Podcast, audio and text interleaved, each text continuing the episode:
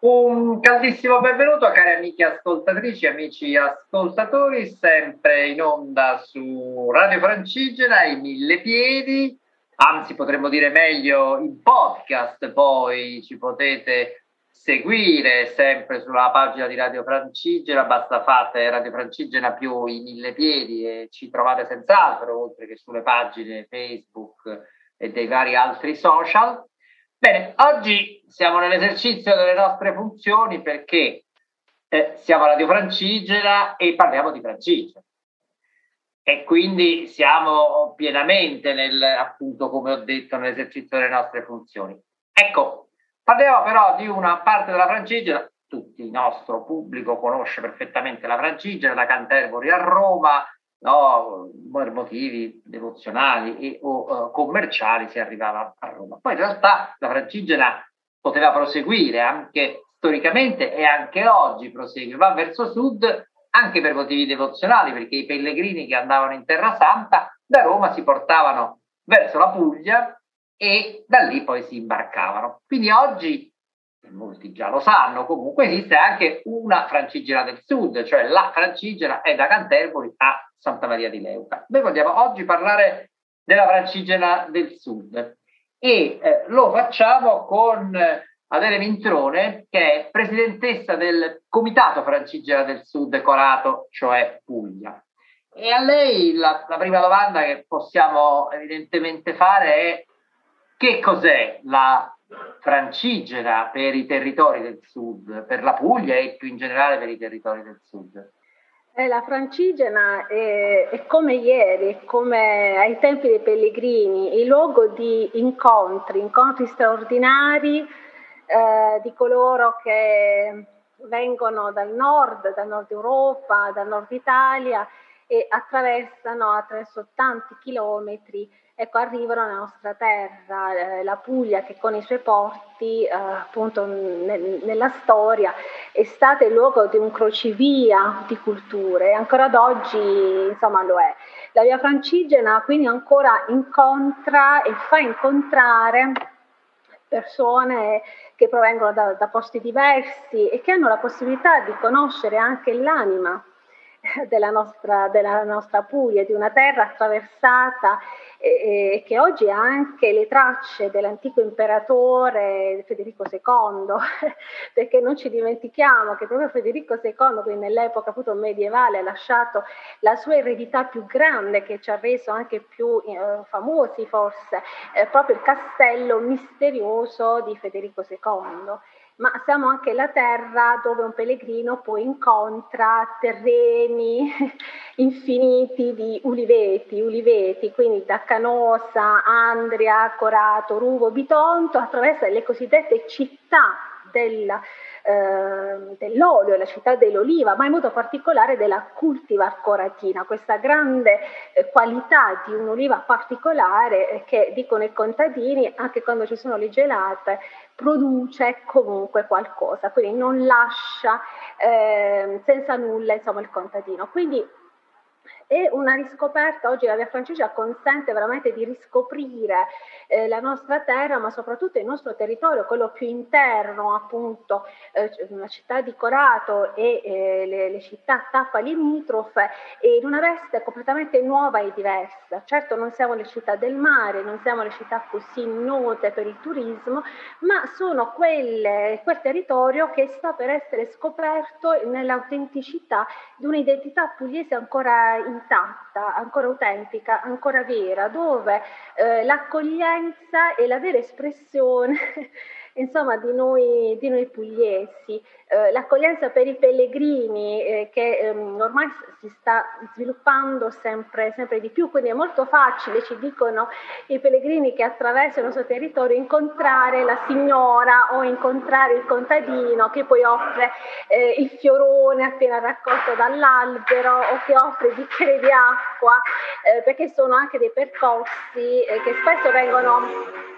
fatti ovviamente nel periodo estivo dove la calura pugliese eh, è abbastanza insomma, elevata come in questi giorni, si raggiungono ovviamente 40 gradi. Quindi la Via Francigena è un incontro di, eh, ancora di persone, di, di umanità, eh, ma è anche una Via Francigena che ha un aspetto sociale molto forte, per cui intorno alla Via Francigena eh, noi stessi insomma, del Comitato Via Francigena del Sud abbiamo coinvolto anche i giovani, le scuole che sono in prima linea nella realizzazione anche dei servizi, i primi servizi culturali per i giovani. Abbiamo realizzato addirittura le prime PIRM uh, work, cioè le prime guide quasi auricolari che i pellegrini mm, tra breve potranno anche scaricare gratuitamente dal nostro sito, dove i giovani di scuola, eh, degli istituti superiori, in modo particolare dell'istituto tecnico Tannoia, raccontano il nostro territorio e eh, una via francigena articolata perché per noi è un veicolo anche per far conoscere eh, la produzione agroalimentare che ovviamente caratterizza la nostra economia. E attraverso il nostro paniere di benvenuto pellegrino che è, ehm, accoglie il pellegrino nelle nostre strutture eh, di accoglienza, ecco si ha subito l'idea insomma di una Puglia che è la Puglia del grano, è la Puglia dell'olio e la Puglia anche dei confetti confetti, perché ovviamente siamo legati a una tradizione antichissima, il confetto, questo sembra piccolo, no? dolcetto, in realtà è una storia straordinaria legata ai matrimoni, ai fidanzamenti, ai battesimi, a tanti insomma, eventi. E quindi noi guidiamo il pellegrino nel momento in cui arriva qui alla scoperta ecco, di ciò che può essere tradizione ma in realtà è ancora una vita contemporanea che noi ovviamente eh, viviamo. Eh, li accompagniamo a far conoscere le nostre città che sono eh, arricchite e, e sono mh, mm, ricche di case fatte proprio di pietra, della cosiddetta pietra calcarea di Puglia, eh, quella pietra con cui vengono costruite le cattedrali, dove è facile incontrare ancora le fontanine ehm, appunto dell'acquedotto pugliese che è la nostra grande ricchezza, no? l'acqua, quindi una terra che sembra come dire, arida, che sembra non avere fiumi, acqua, eppure ha un grande mistero, ha l'acqua sottosuolo nascosto e quindi quest'acqua che poi fuoriesce dai pozzi che si notano nelle piazzette oppure da, dalle fontane dell'acquedotto. Intanto ciao Fabrizio e saluto anche gli ascoltatori. Io, come al solito, metto sempre i piedi nel piatto e tendo sempre un po' a guastare le feste, per cui ti, faccio una domanda dalla quale spero tanto in una, da quale so, mi aspetto una risposta positiva e me l'auguro fortemente. Eh, sappiamo che la Francigena del Sud rispetto a quella del Nord e ancora di più rispetto a, al Cammino di Santiago ha un problema di segnaletica che è eh, correlato fortemente a un problema di attenzione da parte delle istituzioni, cioè di solito dove le istituzioni sono più attente, cioè più segnaletica e quindi di fatto i pellegrini non hanno bisogno di niente per, per, per, camminare, devono semplicemente seguire delle frecce, dove c'è un po' meno attenzione questo fatto qui insomma latita e quindi bisogna ricorrere a GPS quando non addirittura a, a guide locali per, per eh, coprire i vari tratti eh, con scarsa segnaletica. Da voi com'è la situazione? Com'è la segnaletica e eh, quanta attenzione avete dalle istituzioni nella manutenzione della sentieristica? Certo, allora noi controlliamo continuamente il tratto di nostra competenza che è appunto da Andria, Corato, Ruvo e Bitonto eh, con un controllo e un monitoraggio continuo anche dei rifiuti e dei cani randaggi, quindi le dovute segnalazioni e un intervento tramite i nostri stessi volontari. La segnaletica sì è importantissima, proprio ecco, noi segnaliamo eh, abbiamo appena segnalato ecco, un tratto eh, che eh, purtroppo non è del tutto completo effettivamente, che più volte i pellegrini ci hanno eh, dichiarato ecco, di avere delle difficoltà nell'attraversamento, che è quello di Bari Brindisi. Però proprio oggi eh, in una riunione eh, ecco, con varie realtà, con, con, la Regione Puglia, con la ED, ecco, c'è stato insomma, garantito che questo pezzo sta per essere completato e quindi sì, c'è ancora qualcosa da perfezionare, ma che a breve dovrebbe essere completato. Per arrivare sino a noi, no, la segnaletica eh, c'è, la nostra stessa città di Corato ha i segnali marroni e, e comunque ci sono i segnali, le vernici bianche e eh, rosse che segnano diciamo, il, il percorso. Quindi mh, mm, cioè, eh, chiunque può scaricare le GPS, no? quindi le coordinate dallo stesso sito, ma comunque è tutto segnalato. Il pezzo eh, diciamo che ancora aveva bisogno di cure è quello di Bari Brindisi, ma mm, come vi dicevo eh, abbiamo sollecitato proprio oggi eh, nel continuare a perfezionare il percorso e noi lo monitoriamo ed è ovvio che per noi è una cosa importantissima perché ehm, il pellegrino ha voglia non di guardare sempre il telefono no? su cui scarica le sue coordinate, le, le, le, tracce, ma è ovvio vuole avere un passo più spedito, eh, più tranquillo, più libero, anche per poter ammirare il paesaggio o fermarsi lì dove appunto crede. Quindi sicuramente è di nostra attenzione e noi abbiamo sempre mostrato la disponibilità proprio nel prenderci cura anche della segnaletica del tratto.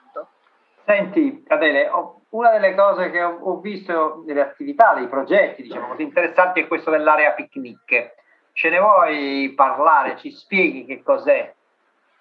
Quale progetto ti ha colpito? Non ho sentito. Area picnic. L'area picnic, vedrete, questo è un progetto che ci entusiasma tantissimo perché la nostra continua attenzione è sempre nei confronti del pellegrino, rendergli un percorso bello, facile, con dei supporti, con degli aiuti. Questo è un grandissimo progetto che nasce dal cuore, nasce dal cuore da diversi soggetti che credono eh, come appunto il nostro comitato, come anche l'area picnic.it, eh, con anche un'associazione irrigua eh, dell'agro di Corato, ecco abbiamo realizzato per la prima volta proprio una sosta picnic con una panca, con eh, il tavolo, con una, anche un pergolato, perché come vi dicevo ovviamente il nostro percorso è molto diciamo illuminato dal sole, ecco diciamo così, quindi eh, abbiamo comprato compreso negli anni, perché noi siamo attivi ormai dal 2014 e ascoltiamo molto i pellegrini e le loro difficoltà, quanto sarebbe stato importante creare un'area, un'area a pochi chilometri dall'ingresso di Corato che permette a coloro che scendono quindi verso il sud, quindi attraverseranno il Canosa, attraverseranno appunto Andria, di trovare subito una, una sosta dove poter bere dell'acqua, fermarsi, stare all'ombra, eh, riposarsi, ma la cosa particolare è che quest'area eh, picnic picnic con ovviamente un arredo che noi grazie ad Aria anche Picnic abbiamo, forniamo gratuitamente su questa zona, eh, che è proprio anche una zona particolare, ora vi dirò perché, ecco, permettiamo questa sosta, ma anche di poter informare immediatamente il pellegrino sul luogo dove ti trovi, cosa c'è di interessante nei dintorni, cosa troverai oltre andando verso la città. Perché abbiamo scelto questa zona che è a pochi chilometri ehm, dal centro abitato ed è appunto nell'agro coratino tra gli ulivi? Perché proprio qui noi abbiamo l'ulivo centenario stadio. Abbiamo infatti chiamato questa zona, quest'area picnic che sarà inserita in un contesto nazionale e quindi di tutte altre aree picnic d'Italia, eh, c'è l'ulivo madre della Coratina, un ulivo centenario straordinario che racconta quello che è per noi eh, la nostra campagna, come viene vissuta, con la nostra economia, eh, come noi abbiamo anche, siamo cresciuti col pane, pomodoro e olio extravergine d'oliva eh, durante i nostri pomeriggi d'estate ed è una zona di interesse archeologico, culturale, a pochi passi c'è una chiesetta rupestre eh, dedicata appunto a Santa Lucia, che è una delle chiese più antiche ovviamente della città, ehm, fuori ecco, dal centro abitato, che noi animiamo eh, con iniziative e cerchiamo di farla rivivere perché è veramente un piccolo gioiello, ma siamo anche eh, vicino appunto alla via Traiana, all'antica via Traiana su cui si affaccia proprio la stessa chiesetta eh, Santa, eh, Santa, Lucia. E quindi ecco, attraversando questa zona abbiamo creato diciamo, un prim- primo momento di accoglienza che oltre appunto alla segnaletica così importante abbiamo voluto offrire un momento di ristoro rigenerante eh, al fresco. Sai che quest'anno cade il ventesimo compleanno dell'Associazione Europea delle Vie Francigene e ci sono previste diversi eventi proprio lungo la stessa via, c'è in questo momento un gruppo che è partito da Canterbury e arriverà a Santa Maria di Leuca. Nel tratto di, di vostra competenza, come se avete fatto? Noi, esatto. Avete pensato di arrivare, diciamo, quando passeranno uh, i pellegrini? Che sarà ad ottobre, credo. 3 ottobre, i primi di ottobre e 4 e 5 ottobre eh, abbiamo già comunicato all'Associazione Europea delle Vie Francigene, appunto la EV, che vorremmo ecco, far insieme ovviamente alle amministrazioni dei comuni, della città di Corato, far conoscere mh, almeno ecco, quelle chiese, quei luoghi molto caratteristici dove eh, è possibile scoprire quell'anima francigena eh, antica e di poterli anche accogliere perché no, con i, i, ragazzi, anche i ragazzi di scuola, creare proprio delle staffette che li possano accompagnare eh, a piedi sino ad un certo tratto diciamo, del, del percorso. E vorremmo anche promuovere eh, come omaggio eh, agli ospiti ovviamente che attraverseranno il tratto anche del paniere eh, appunto di benvenuto pellegrino quindi vorremmo eh, ecco, far assaggiare i nostri confetti eh, il nostro olio a extravergine d'oliva la nostra pasta perché abbiamo un antichissimo pani, um, pastificio nella città di Corato che supporta e crede tantissimo alla francigena abbiamo il miele fatto dai mille fiori dell'Alta Murgia che è il parco ovviamente no? che è, è, è, a due passi dalle nostre città e, ehm, e, non solo i taralli, i taralli fatti a mano ma realizzati da Mano Libera che è un progetto sociale di recupero e inclusione eh, delle persone che eh, stanno facendo un percorso diciamo, in, in carcere. E, e, quindi ecco l'aspetto sociale per noi è sempre fondamentale, eh, come dire lo coinvolgiamo pienamente in una via francigena che noi respiriamo in maniera sì europea, ma in cui comprendiamo che non è un semplice percorso turistico, che non è un percorso da trekking, non è un percorso sportivo, ma la via francigena ha un'anima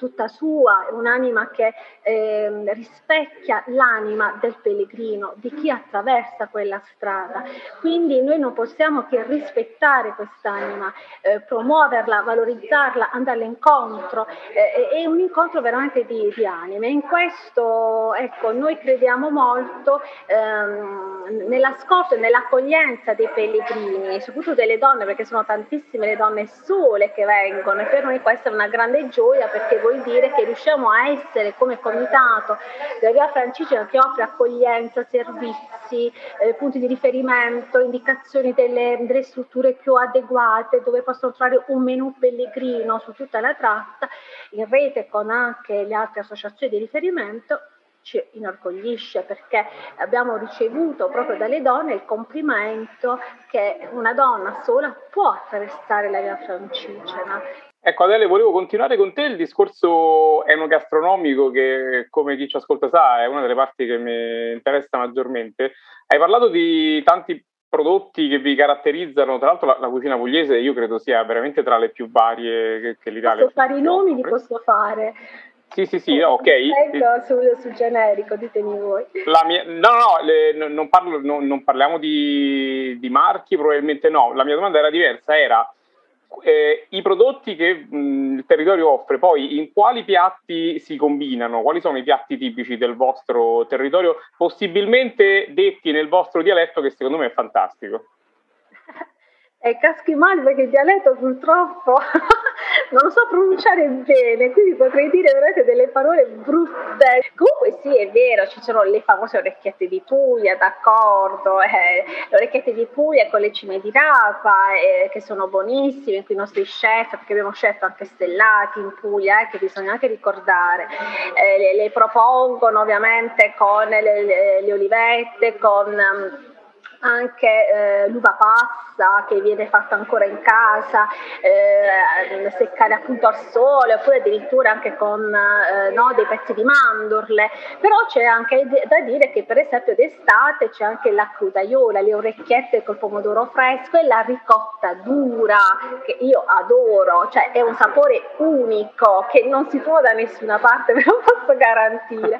e bisogna andarselo a cercare proprio lì dove viene prodotto seriamente bene e noi abbiamo ancora le le masserie didattiche, abbiamo ancora no, dei luoghi dove fanno produzione eh, casearia in maniera ancora molto molto tradizionale. L'olio extravergine d'oliva per noi è fondamentale, vi posso dire che per noi se vediamo un pomodoro e un pezzo di pane è immediato il collegamento e l'olio dov'è? Cioè senza l'olio extravergine d'oliva noi non ci muoviamo, è dappertutto, lo usiamo costantemente, c'è anche chi se lo beve no, un cucchiaio la mattina per la salute, perché fa bene e, e quindi non, non, ecco, questo è fondamentale, di solito lo usiamo anche per friggere e quindi eh, ecco, lo, lo utilizziamo per tutto. Eh, ma ovviamente per quanto riguarda Corato, cosa vi posso dire? Eh, abbiamo anche un'altra, specific- una, un'altra eh, qualità ehm, diciamo, alimentare che eh, non viene per esempio raccontato spesso, che è la carne di cavallo. Certo, se noi lo raccontiamo come è successo ai pellegrini che vengono dal nord dell'Irlanda o eh, dal nord di Londra, come è capitato, ovviamente no, diventano Bordeaux perché come vi mangiate cavallo. Sì, vanno un attimo sì. educati in qualche modo. e sì, noi non mangiamo il maiale quanto piuttosto no? la carne di, di, cavallo e soprattutto la salsiccia di cavallo condita col pomodoro. Ed è una lavorazione della carne che viene fatta veramente accorato, quindi c'è proprio da, c'è un progetto insomma, in atto eh, di volerla proprio certificare perché è una cosa molto molto uh, particolare. Eh, ma poi ci sono le olive, olive che vengono invece utilizzate sott'olio e quindi abbiamo eh, anche aziende nella città di Andria, ad esempio, che producono olive eh, che non mancano mai nemmeno sulla nostra, nostra tavola o le mandorle ed è inutile parlare anche della frutta perché il famoso fiorone cioè questa goccia o verde o un bel viola scuro ehm, che si sbuccia no? ed esce questo frutto morbido, gustoso, è della Puglia, cioè è della Puglia, è gustosissimo, quindi è, è inevitabile fermarsi sotto l'albero dei fioroni, come è successo a me l'altra mattina, ho visto un bel fiorone, bello maturo, me lo sono raccolto, me lo sono mangiato subito, cioè è normale che questo accada, e so, e so che lo fanno anche i pellegrini quando trovano sui viali di campagna.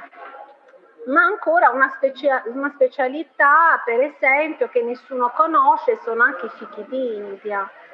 Cioè i nostri fichi d'India arrivano ad arrampicarsi, a rendere belli i cosiddetti trulli, i trulletti, no? queste costruzioni rupestri che si trovano per tutto il percorso della via francigena e mutano perché il trullo che trovate ad Ande, il trullo che trovate a Corato non è lo stesso che trovate per esempio nella famosa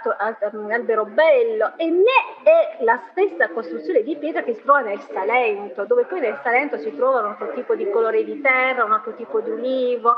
Eh, la Puglia è varia, è una ricchezza infinita e eh, va scoperta nella sua propria autenticità. E la ecco, a proposito, perdonami, a proposito di questo, ah, intanto scusami, sempre per chiudere il discorso gastronomico, mh, 10 secondi, un attimo, tutti in piedi di fronte alla burrata, scusate, però ah, per me per me è una dell'esistenza dimenticarla di non lo so perché veramente a casa non manca mai.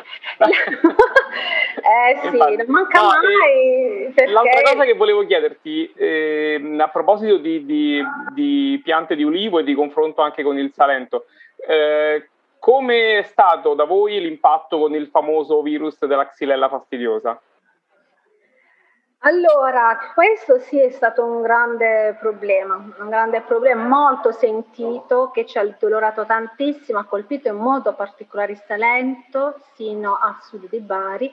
E ci sono state battaglie proprio di cittadini, di ambientalisti forti, sono stata molto solidaria con tutto il Salento. Eh perché sono stati fatti abbattimenti veramente notevoli, no? E anche eh, eccessivi probabilmente. Sì, tanti danni perché soprattutto nel Salento gli ulivi centenari sono tantissimi, tantissimi e tantissimi sono stati bruciati, sono stati sradicati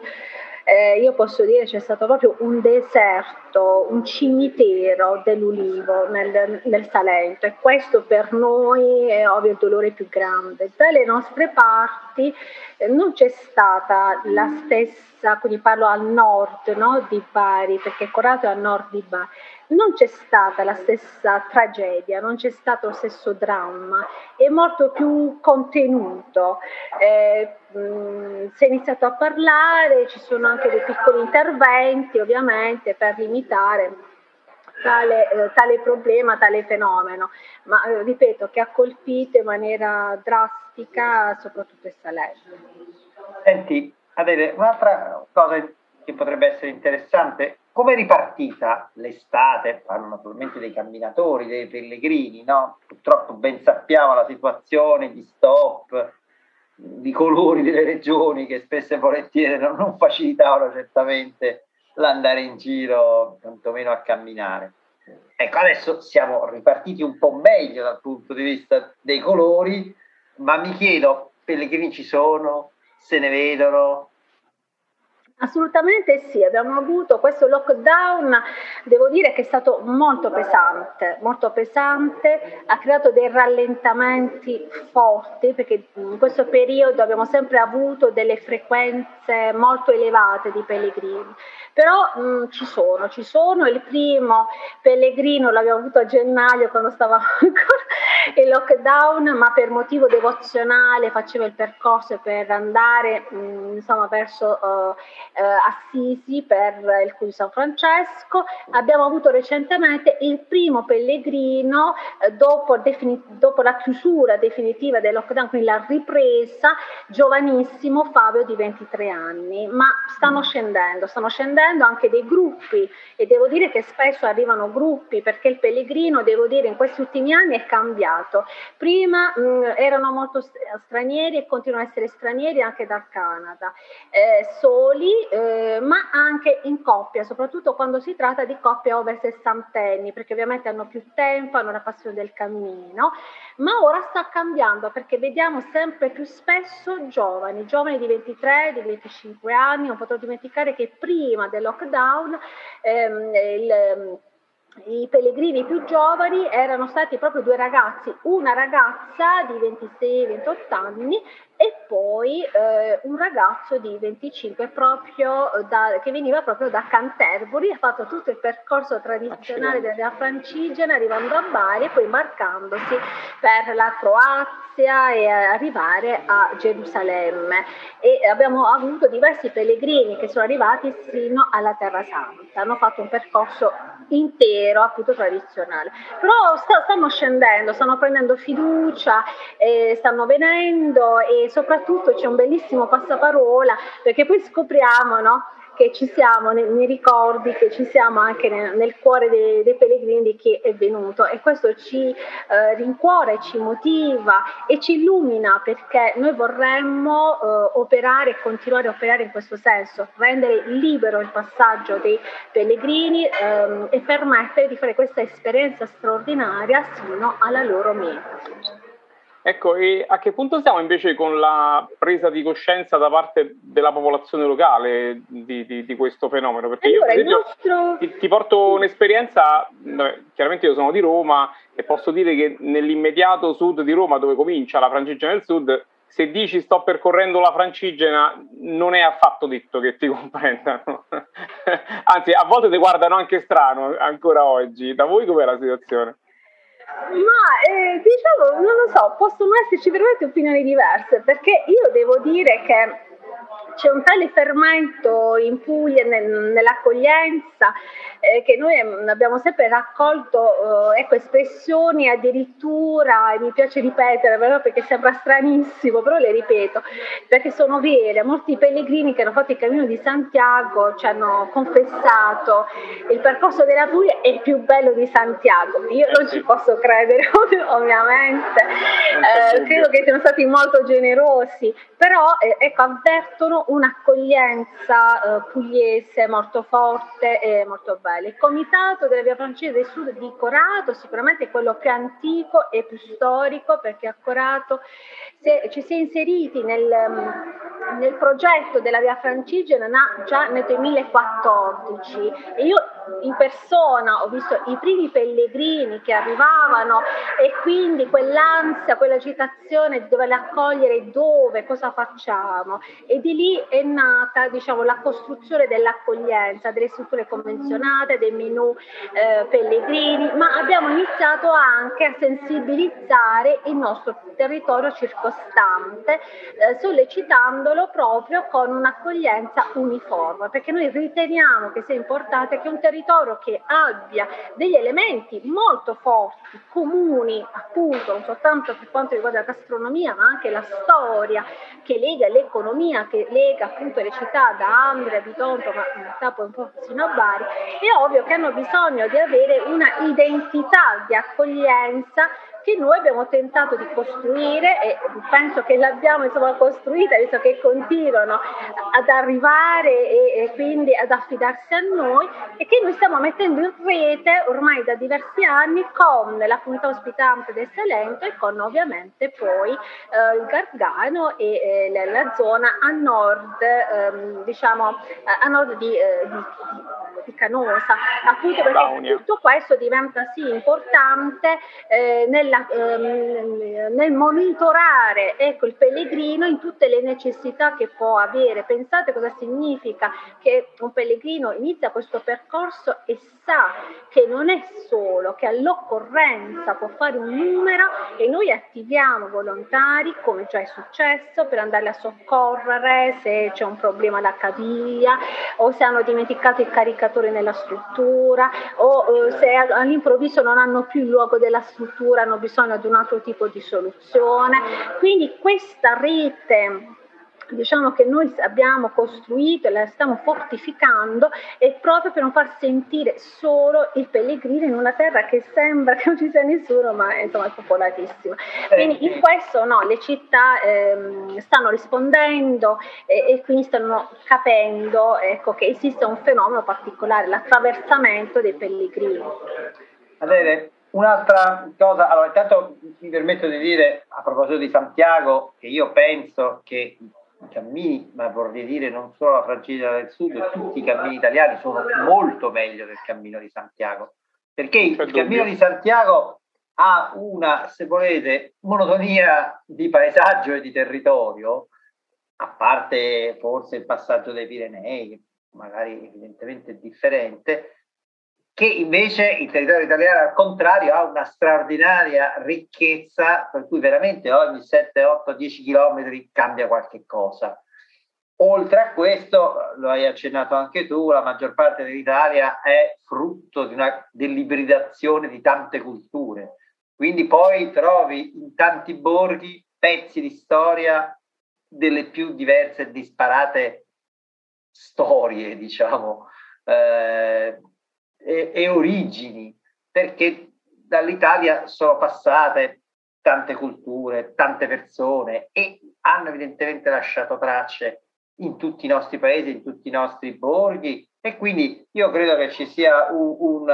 uh, cambiamento continuo di territorio e, e, anche di bellezze artistiche, storiche e, e culturali da vedere che veramente cambia continuamente. Quindi in questo senso lo trovo sempre molto, molto ricco. Ecco, io l'ultima domanda, poi il tempo ormai che ci è concesso è scaduto, è invece sull'accessibilità di questi cammini. Cioè sono cammini per tutti?